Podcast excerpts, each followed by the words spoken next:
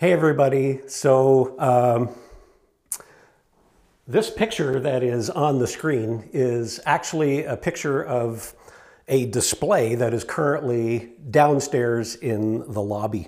And uh, if you can't uh, quite make that out from your vantage point at home, um, it's got some maps on it, it's got some road signs, and it's downstairs and it's now on the screen here uh, as a reminder to us, a reminder that we're on a journey, and a journey that we're describing in this series as Forward Together.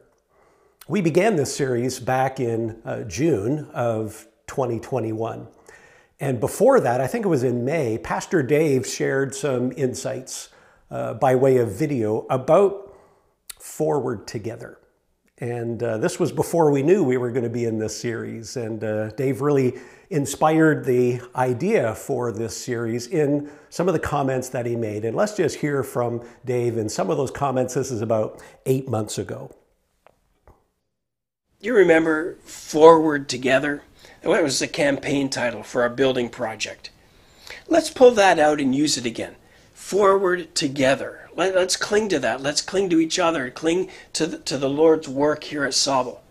On one hand, very difficult days. On the other hand, exciting days filled with hope and anticipation of what's coming.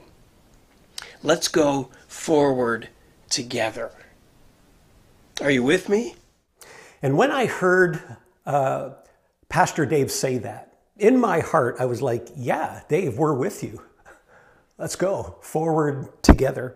But uh, where are we headed? What's the destination? Well, that's where uh, John comes in uh, really handy here for us. Some of the things that John says in 1 John chapter 4 help us uh, with this whole thing of destination. John says, We know how much God loves us. We know. Gnosko is the Greek word. We know. It's to know by experience. This isn't theory. This isn't uh, Hmm, this isn't just head knowledge. John is saying we've personally experienced how much God loves us to the extent that we have put our trust in his love. God is love, and all who live in love live in God. Well, doesn't that make sense, right? If God is love, you live in God, you live in love. If you live in love, you're living in God because God is love. And God lives in them. And as we live in God, our love grows more perfect. Our love grows more perfect. Now, that's, uh, that's an interesting phrase. That's an unusual phrase because we kind of tend to think of things as either being perfect or imperfect. We really don't have a concept of how something can become more perfect. But the word that John uses here that is translated perfect is the word uh, telos, telos in Greek. And telos is a word that uh, has to do not so much with perfect versus imperfect, but it's really a word that speaks of destination, of, of, uh, of choosing and then arriving at the destination of your choice. For instance, if, uh, if you were heading off to, um, if you were taking a road trip by car to um, Disneyland in Florida, let's say, and so if you left from Sauble Beach or wherever it is that you'd be leaving from, every kilometer that you drive closer to uh, Disneyland in Florida, you are becoming more telos. You're becoming closer and closer to the destination. And so eventually on your trip, you'd cross over the border into the States, and maybe you'd get on I 75 and you'd head um, down I 75. Well, every mile marker that you pass on I 75, you're becoming more telos, you're becoming uh, closer and closer to that destination, which is Disneyland in Florida. And eventually you would cross the state line into Florida and uh, you'd begin to see signs for Disneyland. You follow those signs, you're becoming more telos, you're becoming closer and closer and closer to that ultimate final destination. And then, you know, at some point you see the, the outline of the, uh, of the tower of that castle that's in the magic kingdom and and uh, you're you're even closer more telos and you pull into that parking lot and you get out of your car and you go through the gate and you're there you're there. You've reached your destination. That's perfect telos. And so John is saying in, uh, in this verse that our love grows more perfect. Our love, our agape, uh, grows more perfect. And what he's saying is that as we live in God, and as God lives in us, our love grows more like His love. We grow in our capacity to love like God. We grow in our capacity to love like Jesus loves. And so, for our journey forward together, uh, love is uh, both the destination for our journey and it's also the way that we travel. Love is both the end and the means. And uh, then John says, uh, this last verse, this is actually the 18th verse. John says, Such love has no fear because perfect love expels all fear. You know, that's a verse that I think we need to uh, grab onto with both hands and not let go in this time in which we're living. So as our, um, as our love grows more telos, as we increase in our capacity to love like God, well, what uh, John says, as we increase in that capacity, as our love grows more telos, more and more fear and anxiety is expelled uh, from our lives. And you know, if we're honest, I think probably all of us have experienced at least some degree of fear or anxiety uh, in these last couple of years. For sure, we've experienced the uncertainty and the instability that comes with living through COVID. And you know, um, it's been almost two years now, right? And uh, what I'm finding now is that there are people, there are families, kids, for whom this is the toughest time in the whole COVID uh, journey. This is the toughest time they're experiencing, the most difficult time now, two years in. And I think, you know, I think there's something, there's kind of a cumulative effect with all the stops and starts and with all the disruptions and with all the uncertainty and with isolation and with um, lots of bad news and, and fear and anxiety and so on. I think for many people, there's this sense that they're just exhausted and that they're just kind of barely hanging on. Well, if that's you, I don't want you in any way to feel like John's words are, um, are shaming you or is some kind of correction for you. Rather, what I want us to see in this is the encouragement and to see the hope. This phrase, um, expels all fear, or maybe your translation says casts out or, or um, drives out all fear. It's an interesting phrase. It's, it's a phrase that is used of Jesus in the Gospels when he casts out uh, unclean spirits from people. And so, really, what John is saying to us is that we can have an exorcism of fear and anxiety from our lives as the love of God fills us up, as our love grows more telos, as our capacity to love becomes more like Jesus' love. And so fear and anxiety are expelled from our lives, not because we try really, really hard to be brave. Fear and anxiety are expelled from our lives, not because we somehow have learned to downplay the danger or to just somehow cope uh, with the challenges. No, fear and anxiety are expelled as we are filled up with the love of God, as our capacity to love looks more like God's love. John goes on in this passage, we won't uh, take time to look at the verses, but he goes on to say that when we feel fear, when we feel anxiety, it's because our focus is inward. It's because our focus is on ourselves. But as the love of God becomes more telos in us, more fully realized in our lives, as our capacity to love grows to become more like the way Jesus loves, what it does is it, it brings freedom to us. It frees us to be able to focus on others. One of the most powerful ways to become free of anxiety and to become free of fear is to focus on another, to love another, to serve another. And these are, um, you know, these are days, two years into COVID, these are days where not only do we want to, but we absolutely need to uh, find creative ways to express love to others and to serve others and to have our focus on others. Uh, you would have heard Jenna in the uh, weekly update talk about random acts.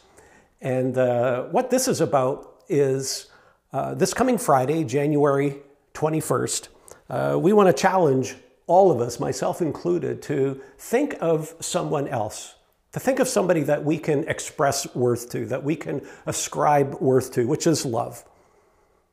That we can do that through, through an act of kindness, through a random act of kindness. And we're identifying this coming Friday as a, as a day to intentionally do that. And so, as an individual, or as a couple, or as a family, or as a small group, or a group of friends, to, to think of somebody that you can just uh, engage with in a, in a random act of kindness. Doesn't have to be a big thing. In fact, you know, I think, I think the, the kingdom grows in just multiple small acts of kindness. Jesus said that the kingdom is like mustard seed, that there's a, a bigness in the smallness of, of things. And maybe, you know, maybe it's baking some cookies and taking them to a neighbor. Maybe it's, uh, maybe it's shoveling a sidewalk for somebody. Maybe, maybe it's, it's paying for the car behind you in the drive through at uh, Tim's. Whatever it is, we want to identify Friday as a, as a day to specifically and intentionally get our focus on someone else and just exhibit some random acts of kindness as an expression of love. And uh, then we want to tell the stories. You know, I think Jenna would have mentioned, uh, or at least uh, the, the website, or the email address rather, stories at saublechurch.ca. Stories at saublechurch.ca. We want, we want you to be able to tell these stories, to say, here, you know, here's what I did. Or maybe, maybe you can um, have a picture of something, or we don't want to embarrass anybody. We don't need to name names, but we just want to tell some good news stories. I don't know about you, but I'm like I'm pretty tired of bad news. It seems like it's been two years of bad news. Let's tell some good news, all right? And you know what? I think this whole thing is, um, I know it's, it's just a baby step. It's just, it's just a baby step in a, in a, in a great direction. Um, but I really think it's, I think it really kind of captures the heart of God. It certainly captures our, um, you know, our, our vision statement here at Sauble to know God, become like Jesus, and change our world because to know God is to know love. God is love. And Jesus is the exact representation of the God who is love. Jesus is love personified. And as we grow in our capacity to love like Jesus, well, that's how we change our world. And isn't that the destination, right? That we love more and more like Jesus loves. That's where we're heading. Jesus himself said, A new commandment I give you, that you love one another. As I have loved you, that you love one another. By this, by this love, everyone will know that you are my disciples if you love one another. Well, in this series, we are uh, exploring love, and we're using kind of Paul's classic chapter on love, 1 Corinthians chapter 13 as our, uh, as our text. And I want to read uh, some of that right now. This is the first uh, four verses of 1 Corinthians 13. Paul says, If I could speak all the languages of earth and of angels, but didn't love others, I'd only be a noisy gong or a clanging cymbal, just irritating religious noise without love. If I had the gift of prophecy, and if I understood all of God's secret plans and possessed all knowledge, and if I had such faith that I could move mountains but didn't love others, I would be nothing, nada, zero. If I gave everything I have to the poor and even sacrificed my body, I could boast about it, but if I didn't love others, I would have gained nothing. Love is the one thing that makes everything else we do worthwhile. And love is the one thing without which everything else we do is worthless. It's just noise, it's just religion. we've really got to get great at love. Because if we don't get great at love, it really doesn't matter what else we do get great at. Because Paul says it's, it's just noise, it's just religion, it's really worthless. And Paul goes on to say, love is not jealous or boastful or proud. And so last week we took kind of a big picture look at this idea that love is not jealous, it doesn't envy. Love does not envy. And we talked last week about God's uh, creative design, his uh, beautiful creative plan. How God's plan was to fill you up with his love and his life, and that you would reflect that love back to him in your worship, and from a place of fullness, then spill over with that love to, to all others. And as you live in fullness, all of your core longings for worth and significance and value and purpose and meaning, your core longings to feel um, unconditional love, all perfectly and fully met by God. It's a beautiful, beautiful design. But we know what happened. Sin entered into the human experience. We read about that in Genesis chapter 3. And sin blocks the flow of the life and the love of God from getting into us. But we still have these core longings. We still have these needs for worth and significance and purpose, etc. But if those needs are not being met by God, then we have no choice but to look to something else or to someone else in order to get those needs met. We become like vacuums, sucking up little scraps of worth and bits of significance and morsels of meaning. And we compete with others because everybody's doing the same thing. We're all competing for morsels and scraps of worth, and there's only so many scraps to go around. And so, not everybody can win in this competition. And so, rather than living from a place of fullness, we live from a place of emptiness. Rather than living from a place of celebration, we live from a place of desperation. Rather than living in a mode that says, I want to overflow, we live in a mode that says, I want to get. We compete. And when we're competing with others for those morsels and scraps of worth, well, if we're living from a place of envious, of, of emptiness rather, we have no choice but to compete. And when we compete, it is inevitable that we will experience envy. Because you know, I'm going to be going for that morsel of worth over there, and somebody else is going for that very same morsel of worth, and they get it, and I don't. I lose that competition. And then I'm resentful or I'm mad. You know, that's envy, that's jealousy. And Paul says it's the opposite of love. And so we ended off last week um, saying three things about envy. First of all, we said envy blocks the flow of love, and it does. You cannot love someone and envy them at the same time. You cannot ascribe worth to someone, which is what love is. You cannot ascribe worth to someone while at the same time competing with them for worth. Love is blocked by envy. Envy is like a cork in the flow of love. Secondly, envy gets in the bones and it makes you miserable. Solomon said that well, envy is like cancer in the bones. It just kind of rots you from the, from the inside and it makes you absolutely miserable. And then the third thing we said last week is that envy can lead to other sins. And if you uh, happened to watch last week, I talked a little bit about uh, my grade three envy of Ken Dryden and how that led me to begin to gossip about Ken Dryden. Envy led to gossip, and gossip is often about envy, actually. And you know, the Bible says quite a few things about gossip, and none of it is good. None of it is good.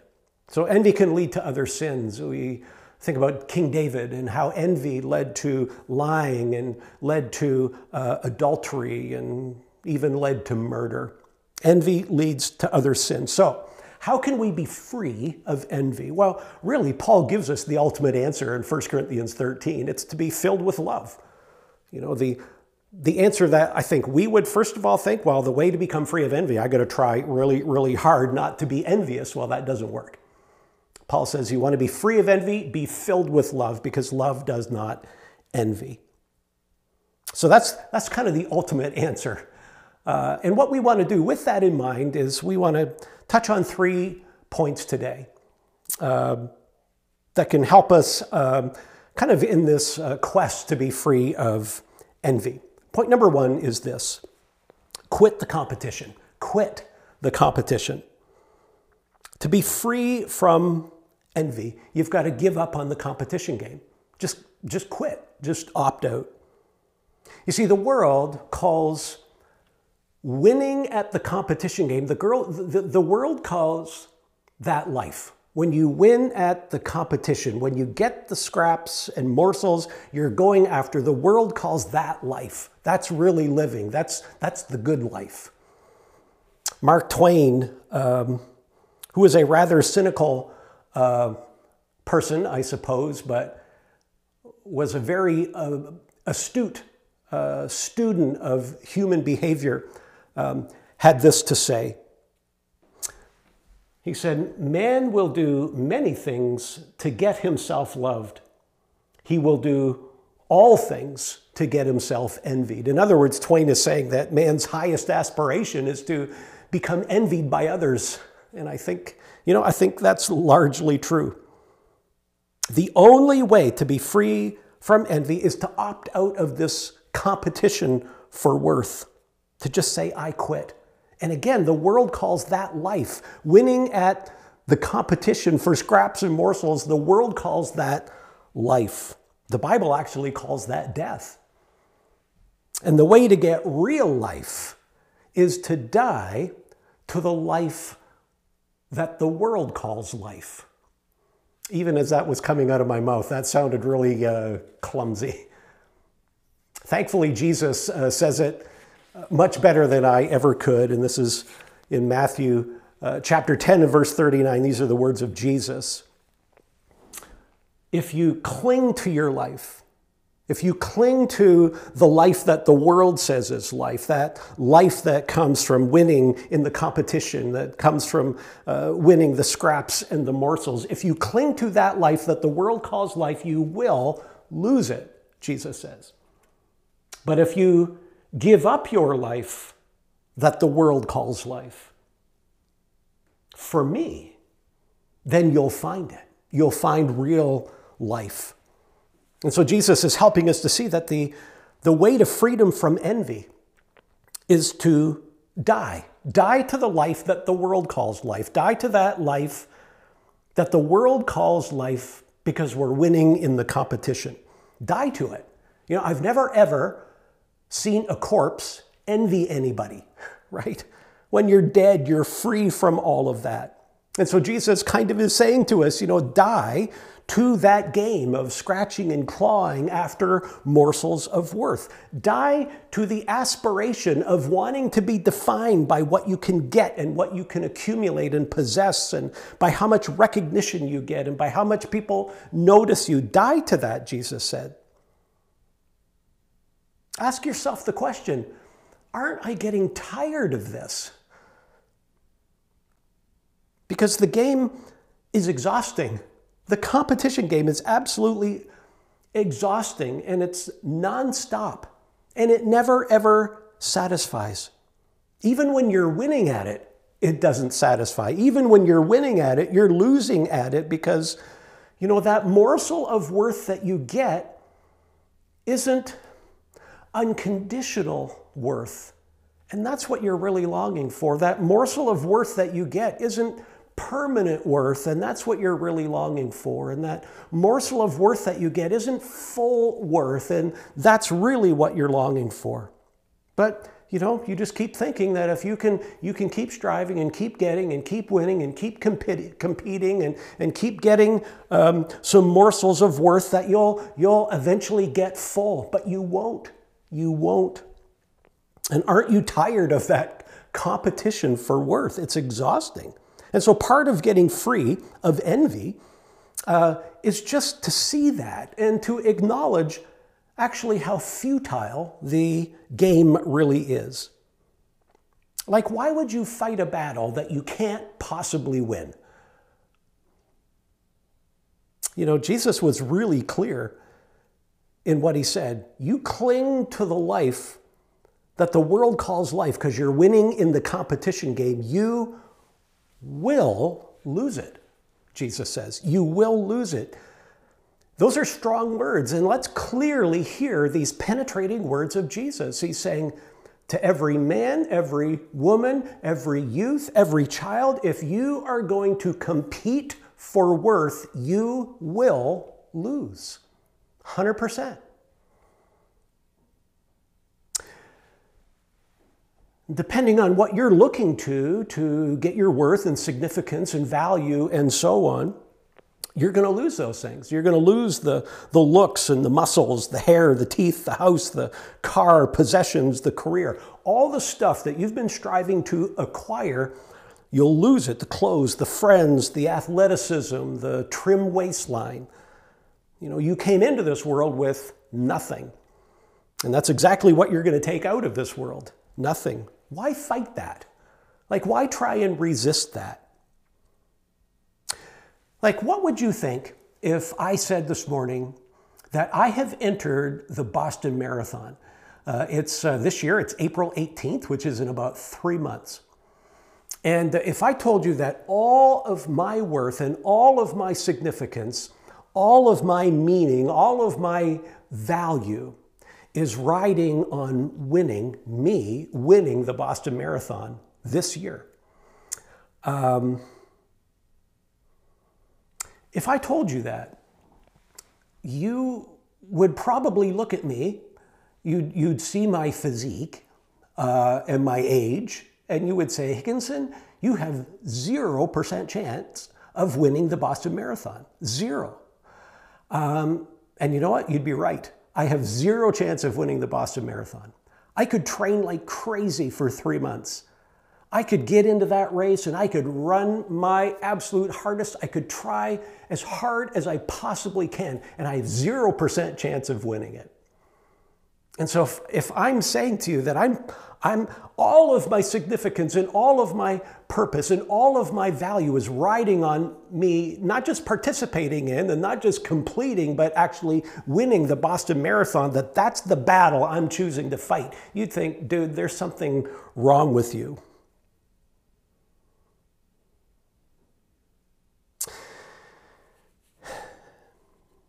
Don't fight a battle you can't win. And in this competition battle, in this, you know, this mad scramble that we are in for worth, well, everybody loses. Everybody loses in that. Even those who win lose. Even those who get the scrap of worth that they're going after, even they lose because they really can't enjoy it. They know they're going to lose it. They know that somebody can take it. They know that somebody will eventually get more. And even when you get it, it doesn't fulfill. Everyone loses in this competition game. So why fight a battle that you can't possibly win? But there is one battle. When it's all said and done, there is one battle that you can win because it's a battle that's already been won, because it's been fought by Jesus when he conquered all principalities and powers and opened the very gates of heaven so that the life and the love of God can flow into you. You'll fight that battle. That's a battle that's already been won. That's a battle that you can win. In fact, that's a battle that you can't lose. In fact, not only do you win in that battle, you more than win. Paul says in Romans 8 that in Christ you are not just a conqueror, you're more than conquerors in Christ. And that's the life, that's the love, that's the worth, that's the significance, that's the meaning, that's the purpose that we're created to live in and created to enjoy. Jesus Christ and Jesus Christ alone is the only one who can fulfill it. Now, I'm not saying this morning that there's anything wrong at all with working hard. There's not a thing wrong with working hard, and many of you work really hard. I'm not saying that there's anything wrong with being successful. There's nothing wrong with um, being fit. There's nothing wrong with doing well and driving a nice car and having nice things and You know, if you've got lots of money, be generous, fund the work of the kingdom. But the illusion is, the, the, the, mirage or the lie of the enemy is this if you just get a little bit more, just one more rung on the ladder, just a little bit more muscle, just a little bit more money, just a little bit more net worth, just a little bit bigger portfolio, just one more morsel of worth, well, then you'll be full. And it's a lie. You won't. Quit the competition game. Opt out of it. And when you do, you know, there can be a contentment there.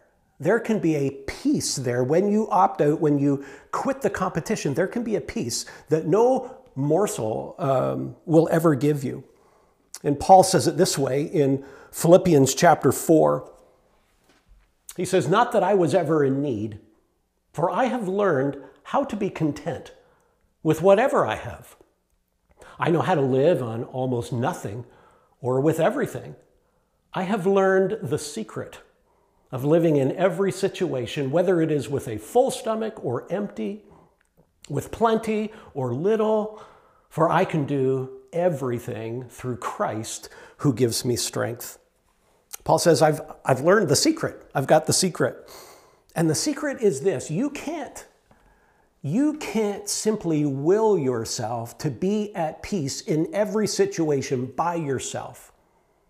But when you come to realize that Jesus Christ is in you and Jesus Christ flows through you, well, then you can do all things. You can be at peace. You can be content in every situation because you're getting your worth from Jesus and not from the world. And then you can ascribe worth to others because you're getting your worth from Christ. You can ascribe worth to others without competing uh, for worth with them because you're getting your worth from Christ. Well, uh, so we've talked about quit the competition. Point number two is this remember what you have physically and materially. Uh, materially. I mentioned last week that our uh, culture conditions us to notice what we don't have as opposed to being thankful and appreciative for what we do have. We're conditioned to look at the 5% of the world who has more than we do, rather than to look at the 95% of the global population who has less than we do. This, uh, this graph comes from a, a website called How Rich Am I? And it's basically a website that's devoted to generosity and, and charitable giving and so on. But uh, basically, what you do on this website is you identify what country you're from. And uh, so it takes Canadian dollars and then kind of globalizes Canadian dollars so you can see where you rank based on your income uh, as to how rich you are compared to the rest of the world. This particular graph here says that if you have a household income of $36,250, and that's Canadian dollars, then you are richer than 95% of the people on planet Earth. There's only 5% who have more than you do. And so we're saying that our culture conditions us to pay attention to those 5% who have more than we do, not the 95% who have less than we do. If you have a household income of $56,000 Canadian, well, then you're richer than 98% of the world's population. There's 2% of the world's population who have more than you, and our culture conditions you to pay attention to the 2% who have more rather than the 98% who have less. And this, you know, it creates a perpetual longing in us. It's called capitalism. It's called advertising. It's called marketing. You know, over the years, I've done my fair share of advertising. Um, and advertising is essentially this it's, it's trying to get people to spend money that they don't have on things that they don't need. And it works really, really well in a fallen world. And you know what? I'm not knocking capitalism. Um, I'm not. It creates a lot of money, it works. But follower of Jesus, don't be defined by that. Don't, uh, in the words of, of Paul in Romans 12, don't, don't conform to that. Don't be conformed to that pattern of our world. Don't be addicted to the world's pattern. Instead, notice what you do have and be thankful. And if you must compare yourself with others, compare yourself with the 98% of people who have less than you do, or the 95% of people who have less than you do, and be thankful and be radically generous. Well, the third point we want to look at, we've talked about quit the competition. Remember what you have physically and material, and this is the most important point. Remember what you have in Christ. Remember what you have in Christ. Whatever you have in the world, um, even if you're in the bottom 1%, uh, and 99% of the world is richer than you, if you have Christ, you are rich. I read Ephesians 1 this week uh, a few times. And uh, in there, Paul prays that we would awaken to know, to really know what the glorious inheritance is of those in Jesus Christ. In that chapter, Paul prays that our eyes would be open to have wisdom, to really see not just the silly competition game, but to really see where our hope is, the glorious inheritance that we have in Jesus, and the immeasurable greatness of the power of Christ in us. You know, Christian, you are immeasurably rich. Why would you ever want to envy the lesser morsels that anyone else has? Christian, you have a mansion of immeasurable proportions. Why are you envying somebody else's house?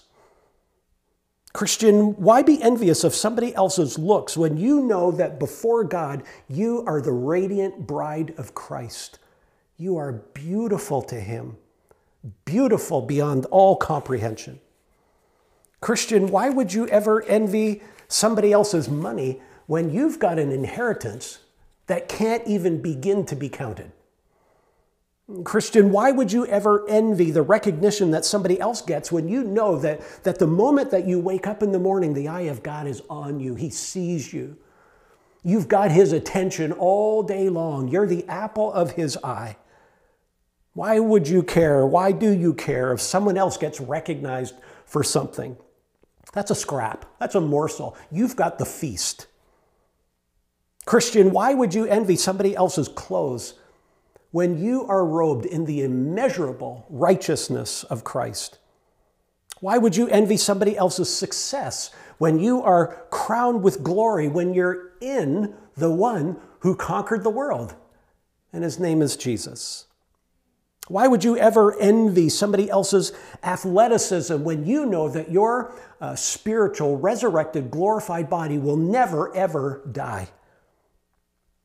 Why would you, in fact, envy anybody else's body at all when you know that your body is the, is the temple, is the living place of the Holy Spirit? That you are a walking, talking, fully decked out Solomon's temple, that God lives in you. Why would you ever envy else's, somebody else's body? Why compete for morsels when you've got the full feast, right?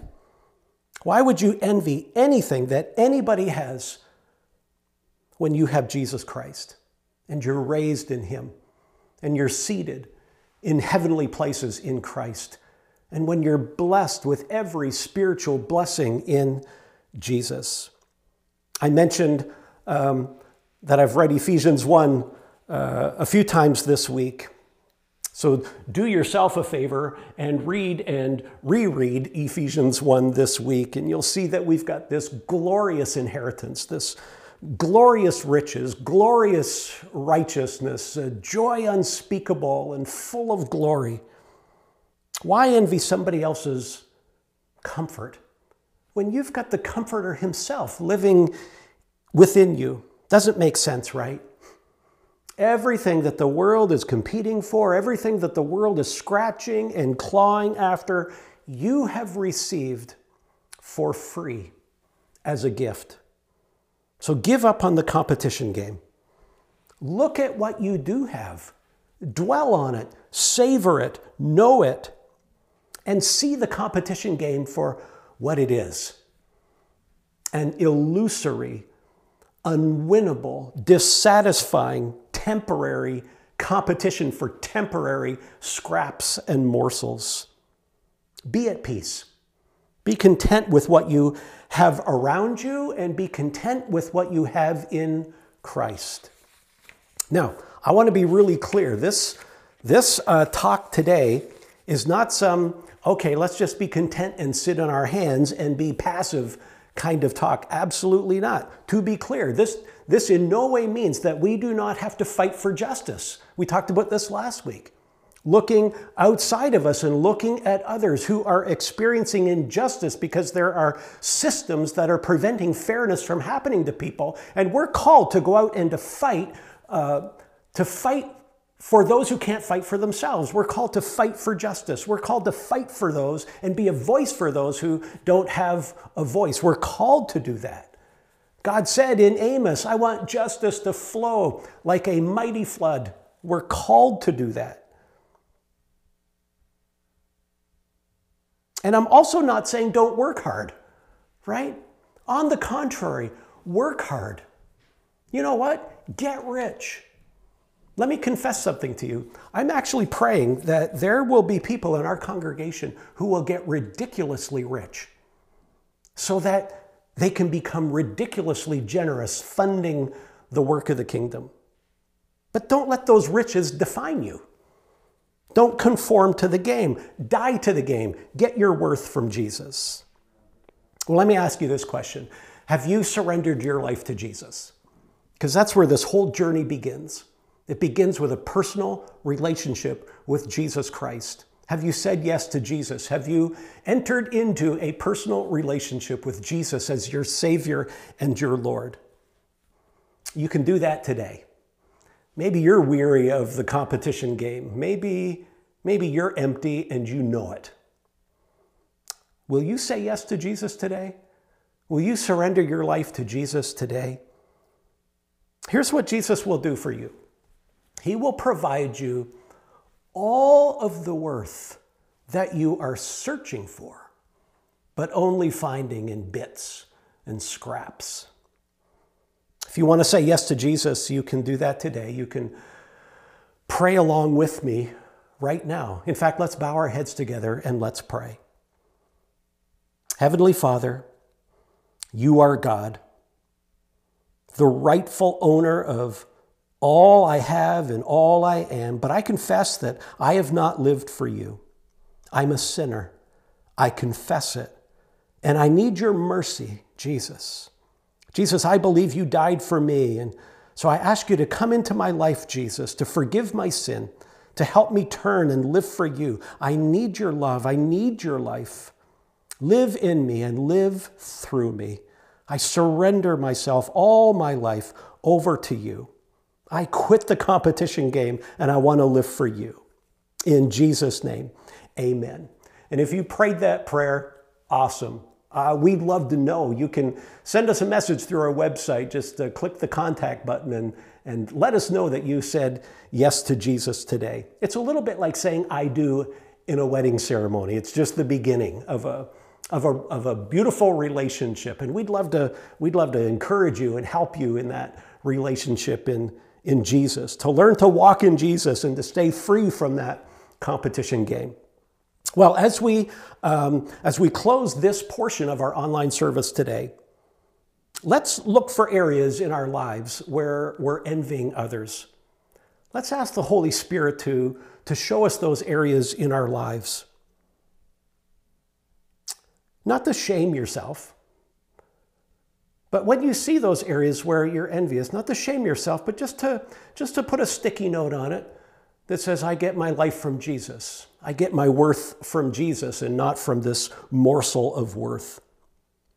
Grab onto Jesus. Let's be outrageous lovers this week. God bless you. See you soon.